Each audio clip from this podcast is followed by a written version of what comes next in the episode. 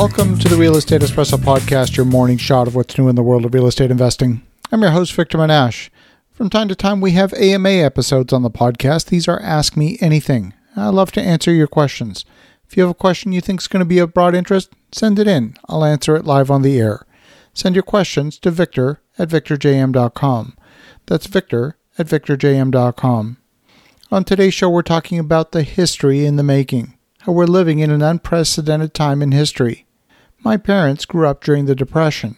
While they both came from affluent families, my grandfather on my father's side was a pharmacist, and on my mother's side was an industrialist and an inventor who ran several paper factories.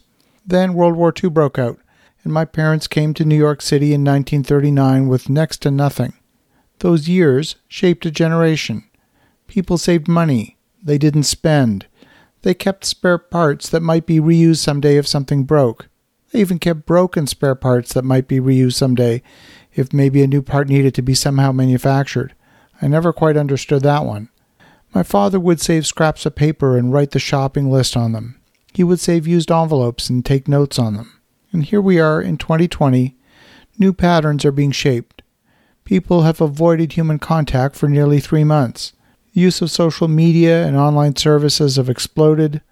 We become more disconnected in attention deficit as a society. Alcohol consumption has increased for many people. The powerful lesson from 2020 is that anything can change dramatically at any time.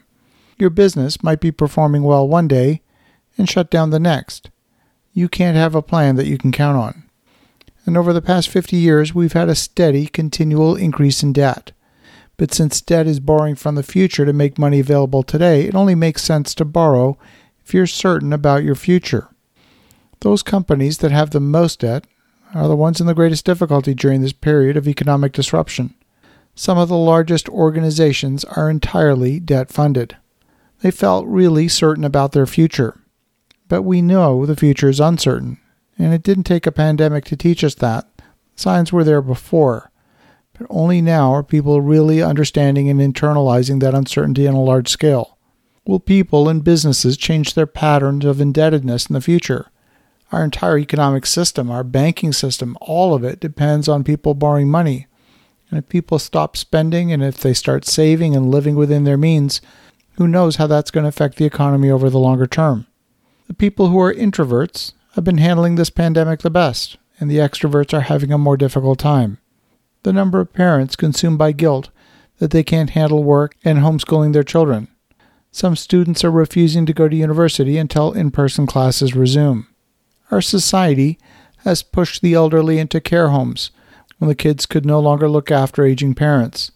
The pandemic has injected a wave of fear across the entire industry. Assisted living homes are forcing new residents to quarantine for 14 days before coming into a home. And for many with high needs, a 14 day quarantine is a practical impossibility the way we care for our parents might change.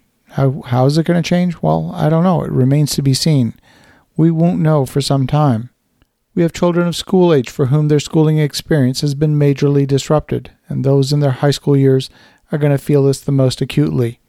The millions of job losses will impact teenagers getting their very first job.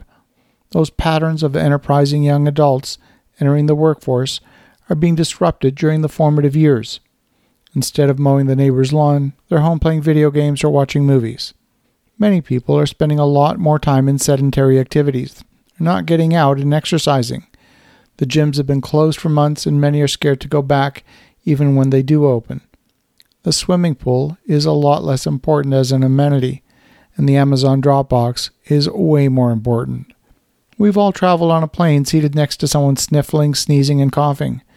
A few days after getting home, You've got a cold and you know exactly where you got it.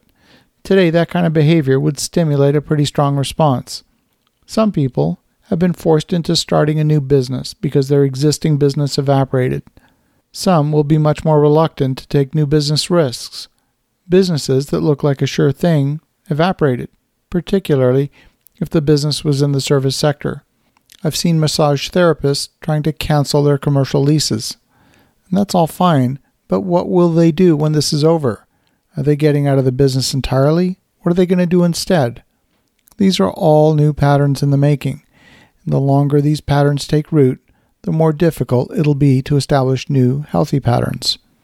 As you think about that, examine your own patterns during this pandemic and whether you like them or actually want to establish new ones. Have an awesome rest of your day. Go make some great things happen, and we'll talk to you again tomorrow.